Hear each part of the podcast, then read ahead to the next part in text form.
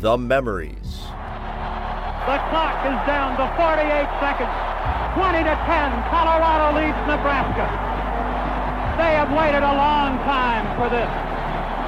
So many times, the red flood has come into Folsom Field, and they have gone back across the border to the north a winner. It won't be this time. The stories. Prukop to the corner for Carrington. Intercepted! Colorado got it! Witherspoon! With the biggest play in Colorado football for years! And now, as a supplement to over 40 years worth of CU football coverage in the CU at the Game archives, here is Stuart with his CU at the Game podcast.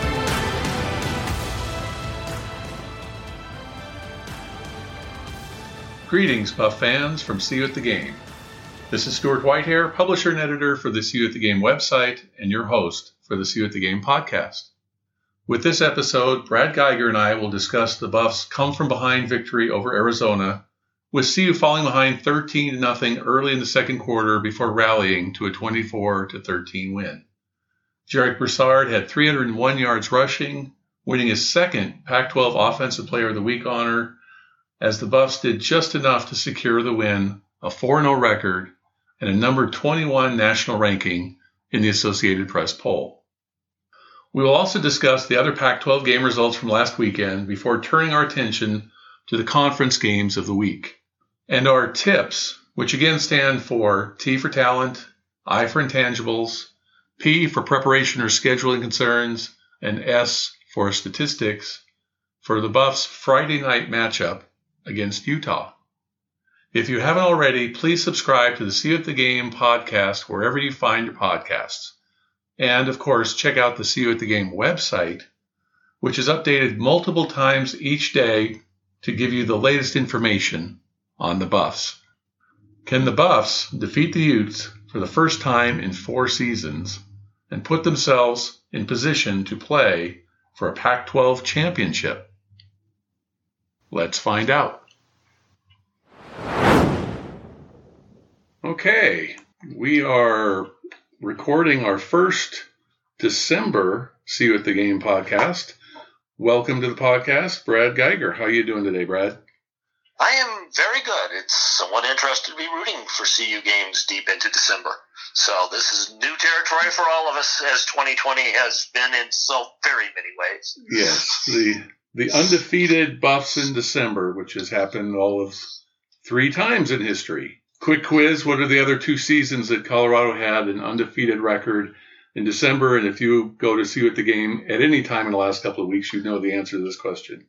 Oh, and I am. I have. I've read it and have now lost it completely. well, the first was the 1937 Byron Whizzer White year when the Buffs were undefeated, went to the Cotton Bowl, a very first bowl game for Colorado, which they lost to Rice. And then the other was 1989, the undefeated yes, regular I, season. I, should, I, would have got. Yes, yes. Before going to the Orange Bowl and losing the national championship to Notre Dame. So, uh, yes. undefeated, untied, and unwanted, at least until this week in terms of the polls and everything like that. So, your Colorado Buffs are now number 21 in the AP poll and number 22 in the USA Today coaches poll, and they got there by defeating the winless Arizona Wildcats 24 to 13. We weren't too far off in the spread in the sense that we both had the Buffs winning by double digits, but would it be fair to say that neither one of us thought the game would unfold the way it did? Well, I mean, there were things that unfolded exactly as we predicted we predicted that Landman and Wells would have a big day and that they would have difficulty rushing against us. We predicted that uh, Jarek Broussard could have a big week running against that team. We certainly would never have predicted that we would be down 13 nothing and look very outclassed for the first quarter of the game. That is, was certainly untold and a bit frightening. Yeah, I kind of envisioned my I think my pick was 31-14 and I kind of figured it'd be 14 to nothing Colorado early in the second quarter and maybe 17 to 3 or 17 to 7 at halftime. And then Colorado would get another touchdown to really put the game away. And then both teams would get kind of touchdowns in garbage time and really wouldn't matter, but that would be the final outcome. But yes, it was 13 to nothing. Arizona, a little less than two minutes into the second quarter. And then Arizona did not score the final 43 minutes as the Buffs scored the next 24 points. Of course, Jarek Broussard went for 301 yards. Yeah, it was interesting. Colorado had one play in the first three games over 50 yards. That was the Dimitri Stanley touchdown in the Stanford game, and had four plays of over 50 yards in this game. So it was certainly an interesting evening and stressful evening, but the Buffs did come away with the victory. So do we take more from the first quarter that the Buffs were overconfident or did not give Arizona as much credit as they deserved, or where did that 13 to nothing deficit come from? I think part of it is that this is still a team that's getting its footing on being undefeated, a team that is getting used to traveling. Wasn't a fluke, it wasn't turnovers. Arizona just flat out beat us there for that first quarter. What we did learn is the thing that we had suspected is that this team does not appear to panic you can look at the sideline and try to tell if we are winning or losing based on Karl Dorrell's facial expression and be completely unconvinced about what is happening. Um, yeah. And the team again seems to respond to that. They there was no sense of panic. There was no sense of how do we come back from that. They just put their heads down and played the same game they've played. Yeah. Um, so I think you can you know try to figure out how you get behind, and I'm sure that the coaching staff is trying to figure that out as well. I think part of it probably was the play calling. But what you can take from it is that these guys are just going to play the dang game. Yeah, and it was an interesting first quarter. You know, with Arizona, like you say, it wasn't a, a fluke. It wasn't a you know four yard drive after a turnover or block punt for a touchdown. They were just flat out playing better. And at one point, I like the win probability chart that they have on ESPN, you know, if you're charting the game or watching the game, there was a point when, if you remember, that Arizona they were already up 13 to nothing. We had them back at a third and 12 at their 13 yard line, and it looked like we were going to sack the quarterback Will Plummer. He just threw up a prayer into double coverage, 45 yards downfield, 42 yards to be exact. And Brian Casteel just made a ridiculous over the over the head catch, giving them a first down, and you're just like, okay, maybe this is not going to be our night if we can't stop them on a third and twelve, and they have a basically a hail mary that gets completed. At that point, ESPN's win probability had Arizona at 84.6. And I think most of the Buff Nation would have agreed with it at that point. But the Buffs held, and you know, got the ball back on a punt, a 70 yard run from Jarek Broussard, put the ball at the 20, three yards from a, three runs from Ashaad Clayton for 20 or 17, two and one. You know, made it a 13 to seven game. A couple minutes later, after another long run, now it's 14 to 13 with Ashaad Clayton finishing off the drive again. And it was 14 to 13 at halftime. And you think we're up and going. And then the Buffs score early in the third quarter after uh, Sam Noyer runs over 50 yards, gets the ball inside the 10 yard line, then scores from the four. Okay, you think, okay, it's 21 13, and now it's just going to be a 35 13 game, which is what we expected. But Arizona hung around. It wasn't until Broussard broke loose on his final long run. And of course, the Buffs didn't try really to score, just ran out the clock and ended up with a 19 yard field goal with two minutes to go to finally make it a two score advantage and finally give us some peace of mind. So, yeah, do we take from this the scary nature of the first quarter, or do we say, like you were talking about, Karl Dorrell's team didn't panic and will? I think uh, Nate Landman said after the game that the coach told him that even after the game said, "Well, I wasn't going to yell at you. I was just going to let you guys figure it out." And that works out great when you win, of course, you know, and if you lose, then it's why weren't you getting on your team like he did with Noyer after he threw that second interception. But yeah, it certainly has uh, all the trappings of the team taking on the personality of their coach, and we tend to like what we're seeing. Well, and, and again, that, that exchange that was caught on the sidelines between uh, Noyer and Dorrell is a nice combination. Dorrell was apparently calmly pointing out that one should not throw the ball directly into the arms of a defender, that if you're going to try to pat, make that pass, you should arc it.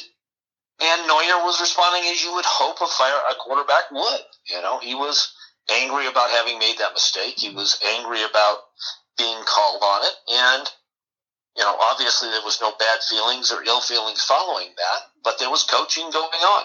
Yeah. And this team just they seem to accept coaching when it's necessary. They seem to know who needs the encouragement or not. I don't think anybody believes that there's a need to yell at Nate Landman at this point.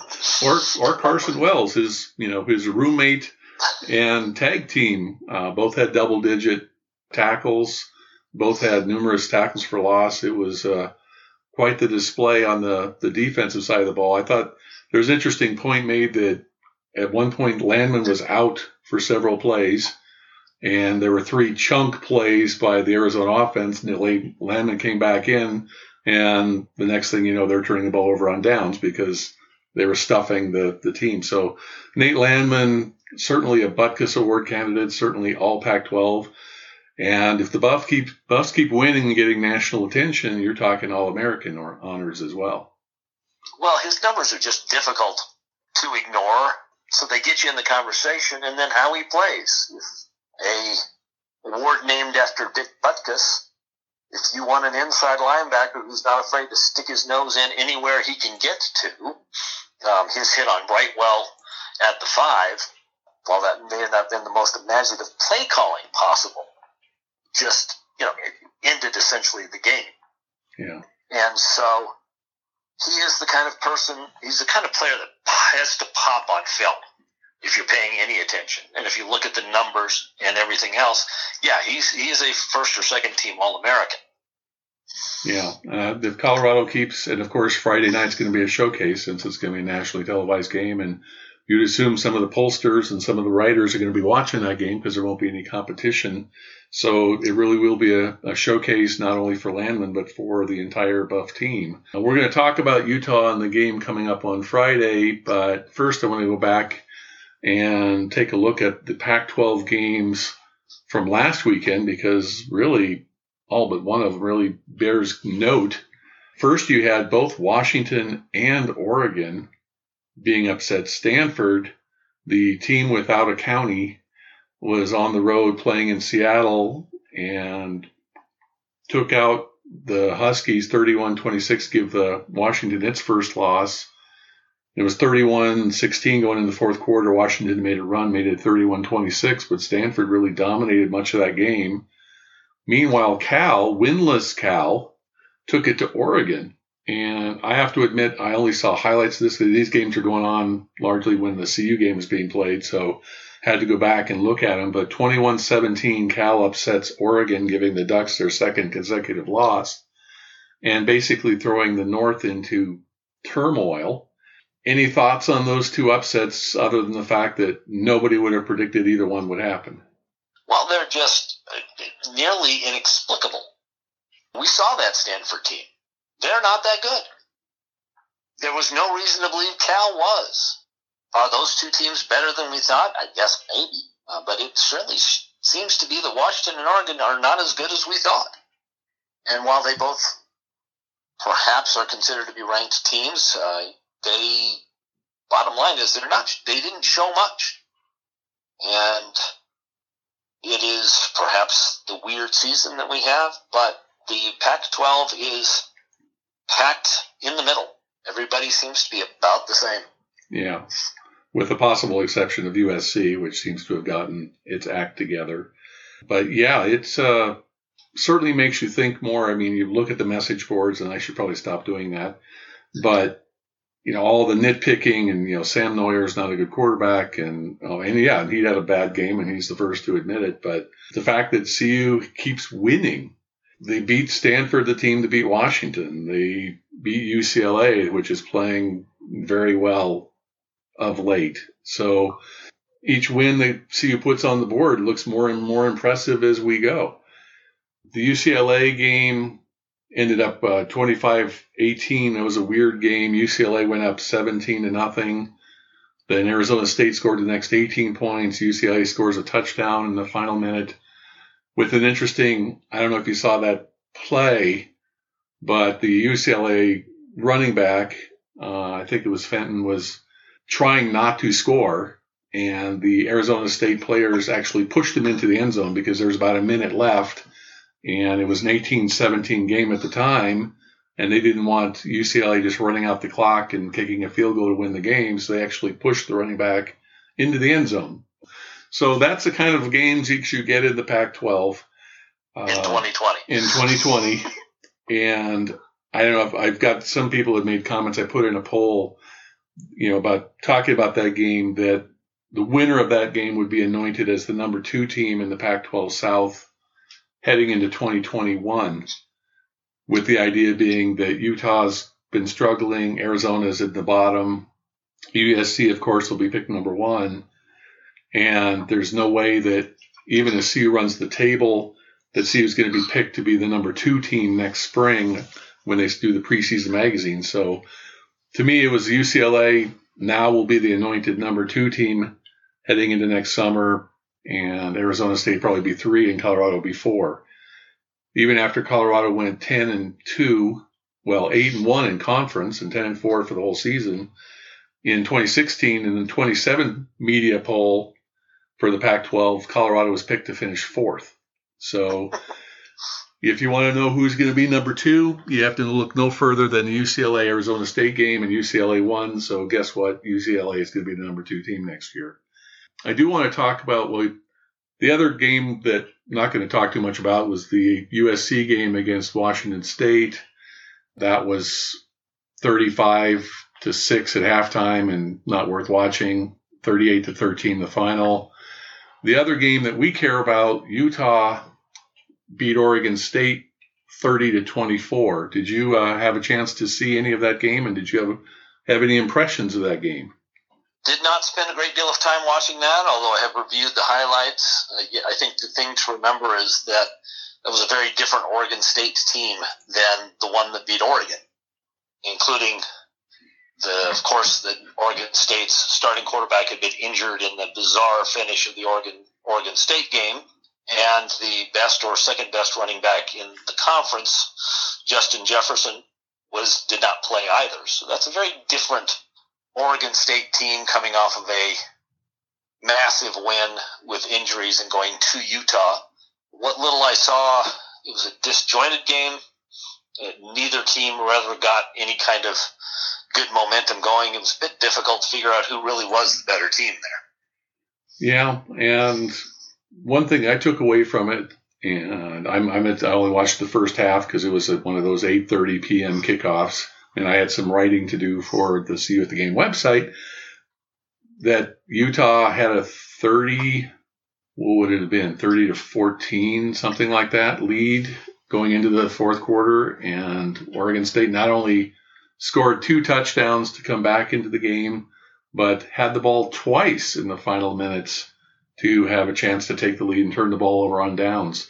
So, yeah, Oregon State, even without its starting quarterback, and yes, without its star running back, who is probably, like you say, either the first or the second, depending on where you rank Jarek Broussard, running backs in the conference was not available. So hats off really to Oregon State for hanging in there and making a comeback.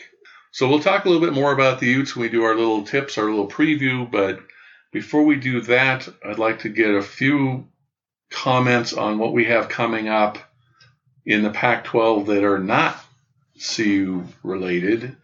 You've got also on Friday night the Territorial Cup, Arizona, Arizona State. You would think that if Arizona has any fight in them, they'll take it against Arizona State, but basically it's 0 and 4 against 0 and 2. And you would think that Arizona State's going to just take it to Arizona, but again, that's what you thought we would do. On Saturday, a couple of games that are of particular interest to Colorado fans in the afternoon, Washington at Oregon. One of those teams is most likely. There's some scenarios where Washington State could sneak in there, but I think you're looking at Washington, Oregon is going to be whichever team wins that game. Certainly, if Washington wins, they would be four and one. They would be the Pac-12 North champion. And then the big game, as far as CU fans are concerned, 5:30 Mountain Time, ABC, USC traveling to play UCLA. The other games, Cal at Washington State, Stanford again on the road against Oregon State. So if you had your druthers figuring that Colorado, if the Pac 12 doesn't change its policies, probably. Which Wilner has reported uh, will not happen. Yeah, so that in all likelihood, assuming either USC wins and Colorado wins or both of them lose, that Colorado will play the loser of the Washington Oregon game. Any thoughts or preferences there? That's a really challenging one. Well, I mean, um, if you if you asked a month ago, you'd say I don't want to play either one, you know, because right. both of them were ranked teams. Both of them were thought to be potential. Even two weeks ago, Washington was thought of as being a, the dark horse for the college football playoff. Oregon was the prohibitive favorite to win the conference. Now Oregon's lost two games in a row, and if CU doesn't make it to the Pac-12 title game and Oregon loses to Washington, they'll be playing CU with a three-game losing streak. Uh, and Washington looked very human against Stanford, a team that Colorado beat. There is no reason, with the perhaps exception of USC, which is a scenario we will never get to know. CU should be terrified of any of these schools. On Our defense can play with them. Now, obviously, you're more concerned about Oregon or Washington because they throw more, and CU remains young in the secondary. And so those are concerning.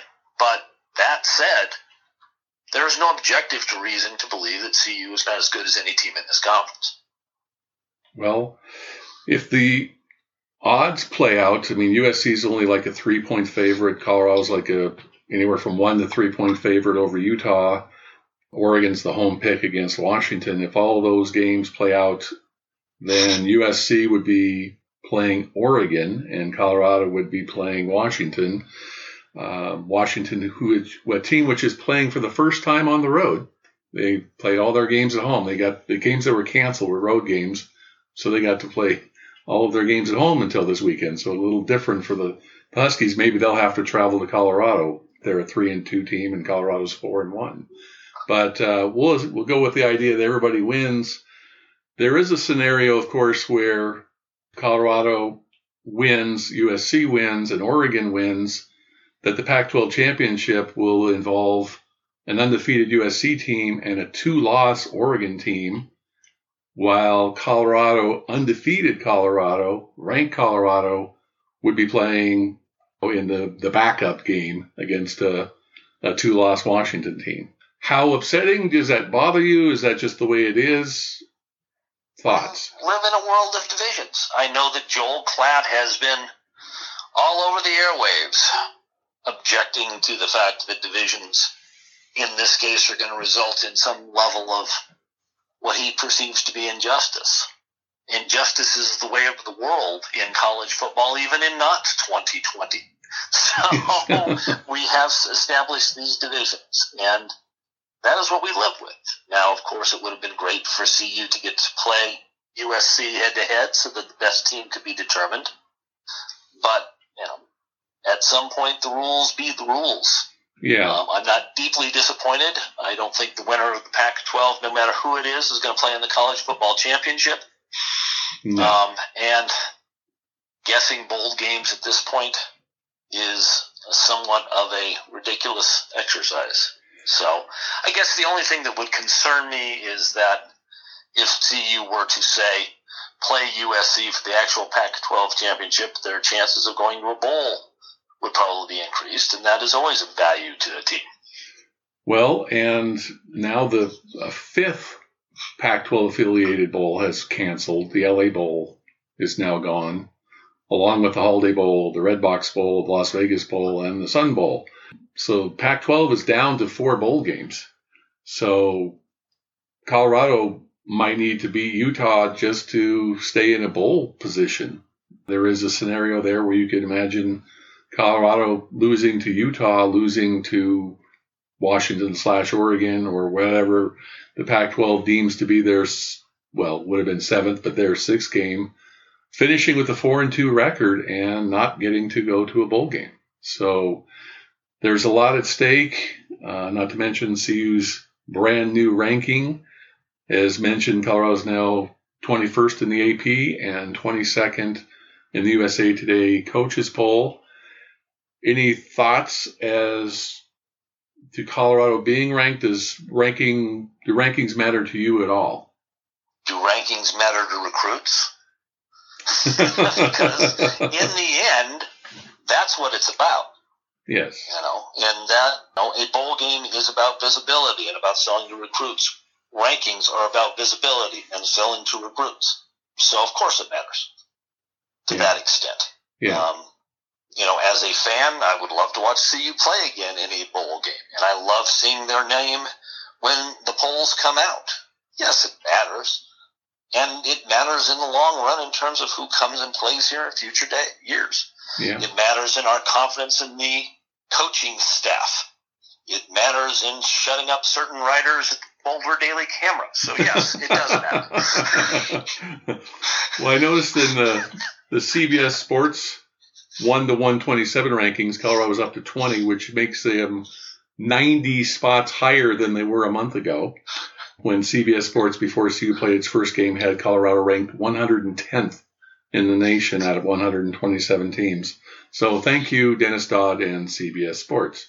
I do like some of the quotes from Karl Dorrell in his Monday press conference. He said, well, what you'd hope him to say, you hope that he'd say, but I mean, from him, you believe it. It sounds not just coach speak, but it sounds genuine when he first talked about the different scenarios for playoffs and divisions and, you know, being undefeated and not getting invited here or there. And he said, it doesn't matter if we don't beat Utah, but he's taking one game at a time. He's got a team that's taking it one game at a time, and they're going to take Utah, you know, very seriously.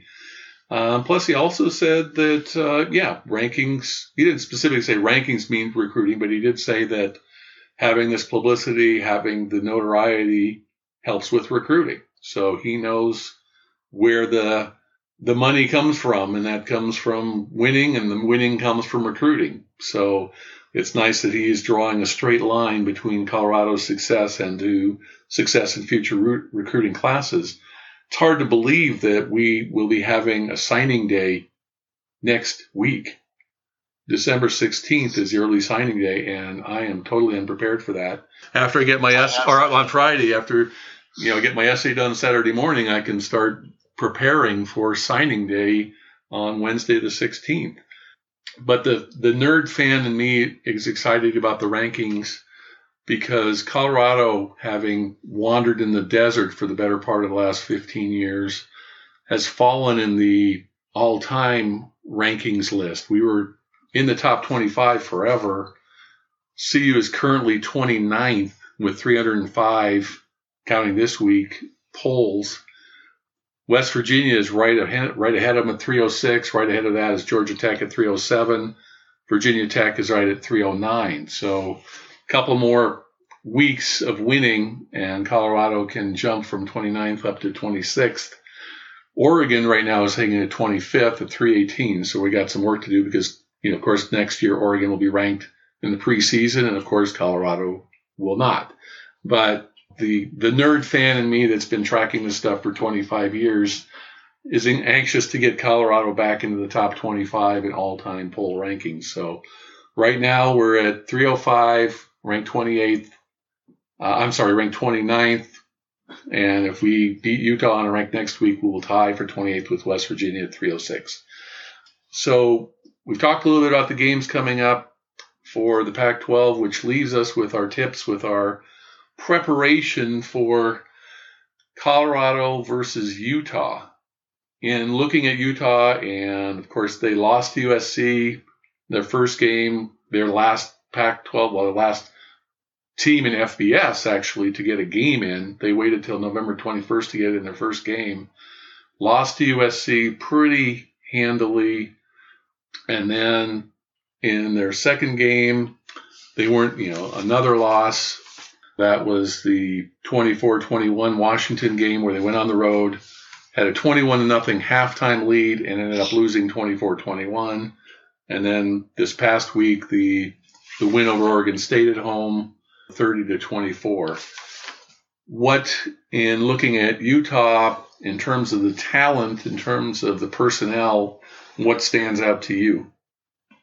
Once again, this is a this is not a, a quick break, a fast break team. They are somewhat similar to CU as in that they want to grind it out. They want to run the ball. They are not going to try to beat you throwing deep. They have uh, not particularly succeeded in the fourth quarter. I don't know if that mean if that's in part because they're still trying to get their legs under them, having started late. They're traveling again on a short week, and one hopes that that has some impact on them. They're fine. Their defense is better, slightly better than fine. Their offense is perhaps slightly worse than fine. They're a very difficult team to categorize because they do a lot of things okay. They don't appear to do anything particularly brilliantly. Yeah. Well, one name that stands out to me, I just can't believe that we're going to have this name for three more games Britton Covey. And this guy, we think Khalil Tate is a name that keeps popping up and you know haunting us. This guy played for Utah as a freshman in 2015, went on a Mormon mission 2016 2017, played sporadically in 2018 2019, got hurt, got a medical red shirt. So he's going to play Colorado as a redshirt junior this Friday can come back, play again as a redshirt freshman in 2021, and then play as a senior in, as 2022. So he's got potentially has three more games against Colorado. this guy is on the eight years to play six plan, which, and he's the type of player that, you know, he had a punt return for a touchdown, he had a reception for a touchdown in the Oregon State game. He's that kind of reception guy that he hits the third and 10 and gets 11 yards. Um, and they also have a tight end that does the same sort of thing. I'm going to get his name, Brant Kuithe, K U I T H E, Kuth or Kuthi. He leads a team in receptions. He's another one of those tight ends that will get the extra yard and you know convert third downs, keep the chains moving. They're not a scary offense. Buff fans are complaining about the Colorado offense as far as passing is concerned. And true enough, Colorado right now is 11th in the Pac 12 in passing offense. Any guess as to who's 12th in the Pac 12 in passing offense? Uh, I think that would be the Utah Utes. That would be the Utah Utes.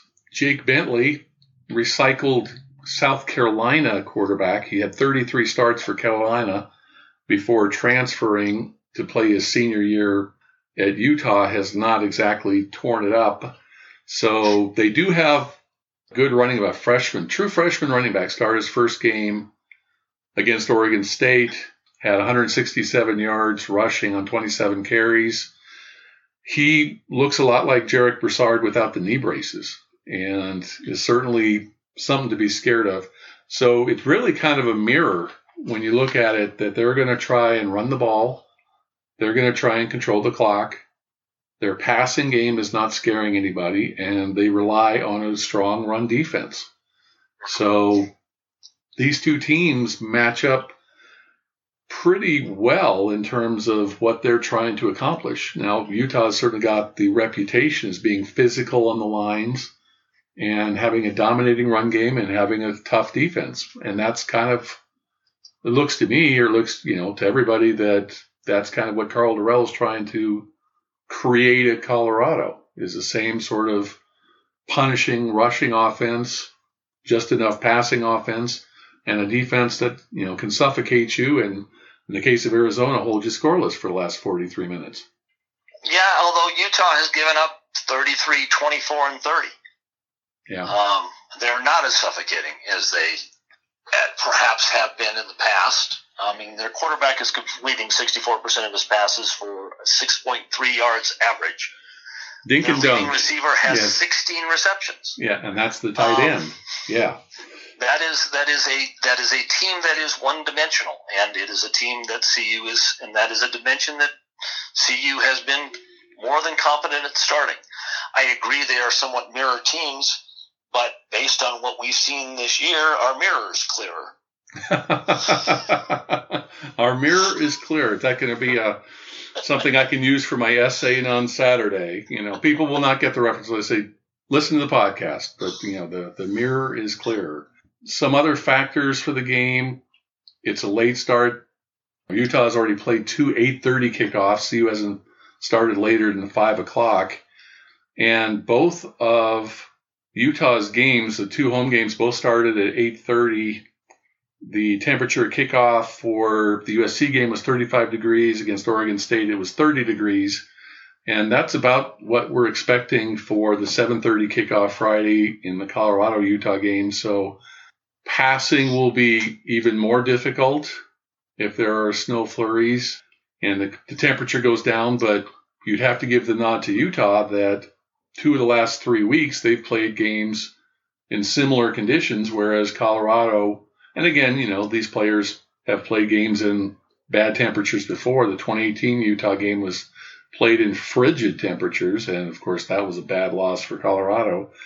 But at least in terms of this season, Utah has a little bit of an advantage in terms of preparation for a, a late night game with cold temperatures. Do you think that could play into the you know how the game would unfold? Not a bunch. I think uh, the nice part is we will all probably get to bed early because I suspect it will not It will be. at least on the yes on the clock on the wall. It will be a fast game. Yes, it will probably play Um, less than three hours. You know, I again, CU doesn't rely on needing to be explosive through the air. And if you're going to have a late game, at least you're home, and you have kind of whatever we have for a routine in 2020. We can put it together. This doesn't feel like an intangibles kind of game. It feels like a two teams here to grind it out kind of game. And the weather, I think, will comply with that. Yeah, and I think at the end of the day, CU has more to play for. That Utah is one and two. Even if they finish three and two, even if they beat CU and win their crossover game next week, with only four bowls to pick from, there are already five teams with three wins in the Pac-12, and all three of all five of them have two more games to play. So it's hard to imagine a scenario where a three and two Utah team is going anywhere in terms of bowling. So this is it. You know that Colorado has a lot more to play for. So if we're talking about 11 o'clock on a Friday night and it's 22 degrees outside, you would think that the Colorado bench would be more excited about the results than the Utah bench. I do have to throw you something that Dave Plati attached to his weekly email to the media. Advanced weather forecast, temperature in the mid 30s at kickoff, possible snow flurries. A reminder that due to COVID protocols as set forth by Boulder County, the windows of the press box must be open for airflow purposes. Dress warm. So while you're chastising the Boulder Daily camera writers, feel free to recognize the fact that they will not be in a warm press box to watch the game. They will be air temperature in the press box. So no sympathy, I guess, for the the working press at this game. They're going to be cold while we're sitting at home at 72 degrees. So prediction wise, well, we've got uh, a couple of teams that Utah's won the, the last three. Utah's won the Pac 12 South the last two years. Utah's won most of the games that the two teams have played since joining the Pac 12. Certainly, Utah has the better reputation coming in. How do you see it playing out Friday night? It didn't matter how many times UCLA had beaten CU. It didn't matter that Arizona had a winning streak against CU. This is a team at home with a lot to play for. That is, we can now see better. And I think this will play out as better. Um, I think it will probably take a little time. I suspect the first half will go quickly and not in terms of highlights be all that exciting. But this feels like CU pulling away in the fourth quarter to a 27 14 win. Wow. Okay. Well, last week I was more optimistic, and this week you're more optimistic. I have the concern with the the Britton Covey factor. You know, a special teams gaff in a game this close could certainly play a role. I actually think it was a break that Colorado fell behind Arizona 13 to nothing. If Colorado had gotten out to the 13 to nothing lead against Arizona and coasted to a win, we don't know how they would have reacted if they fell behind Utah 13 to nothing. If they would have had the same ability to come back and fortunately Arizona was not a team that could put Colorado away. And you mentioned, you know, talking about Utah not playing well in the second half. They scored seven points in the third quarter in three games and seven points in the fourth quarter in three games. They're been a first half team. They've only scored two touchdowns in three games in the second half. So if Colorado doesn't shoot itself in the foot like we did against Arizona and just slowly gets their act together, Utah might not want to stick around in the cold at 11 o'clock on a road game. And Colorado will, as you say, find a way to get it done. Uh, I think this is going to be super close. I think it's going to be very low scoring. Uh, if either team gets to 30 points, it'll be because of pick sixes and punt returns for touchdowns. I don't see either team being able to create as much as 30 points, but I have it Colorado 24, Utah 20. So I see it as a real close game. Fingers crossed. Every game CU's played has come down to the last half of the last quarter. And I think there's a very good chance that that could happen again. So I hope you're right. I hope that at 11 o'clock on Friday night, we're sitting back having a beer, enjoying the Buffs clinching at least an undefeated, if you want to call it quote unquote regular season, picking up win number five. But I'm, I'm afraid it might come down to a fumble, might come down to a long field goal, something that's going to, you know, make a, a make or break in the last quarter. So, any final words before we send everyone back to the real world and wait for 7:30 FS FS1 on Friday night? I think the reminder is, as it always has been, is that we've already exceeded expectations. Yeah. So No that doubt. does not mean we cannot be disappointed if it doesn't go better, but we should recall that there is much to build on in this team. I think that's a, a good way of putting it. In if you had offered CU fans a four and three record a month ago, everyone would have bought into it and been super excited about having a winning record. But a four and three record would mean losing to Utah, losing a cross divisional game, and losing a bowl game. And of course, that would certainly be disappointing at this point when you're four and zero. You don't want to go four and three, but yeah, this has been an exciting season, guaranteed winning record for only the second time since 2005.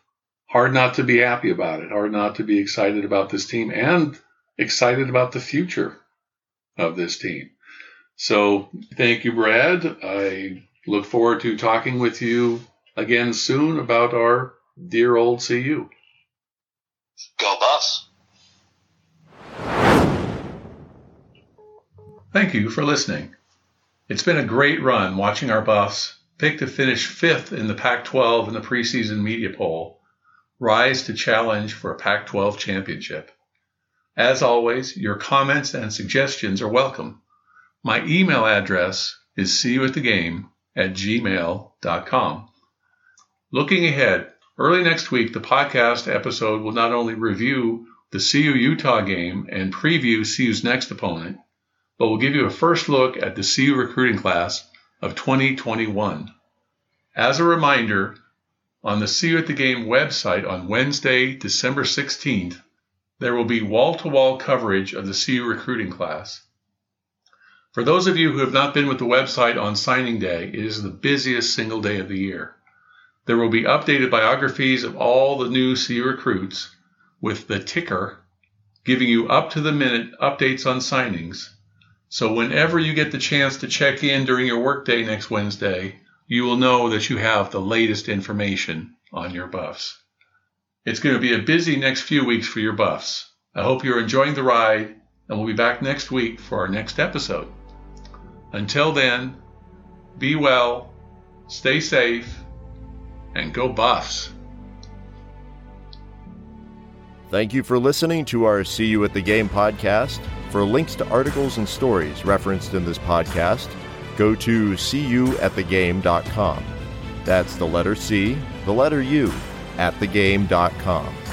If you have comments or suggestions, you can leave them on the website or send an email to cuatthegame at gmail.com. If you've enjoyed this podcast, please be sure to subscribe and share it with your fellow Buff fans. Until next time, when we will again see you at the game.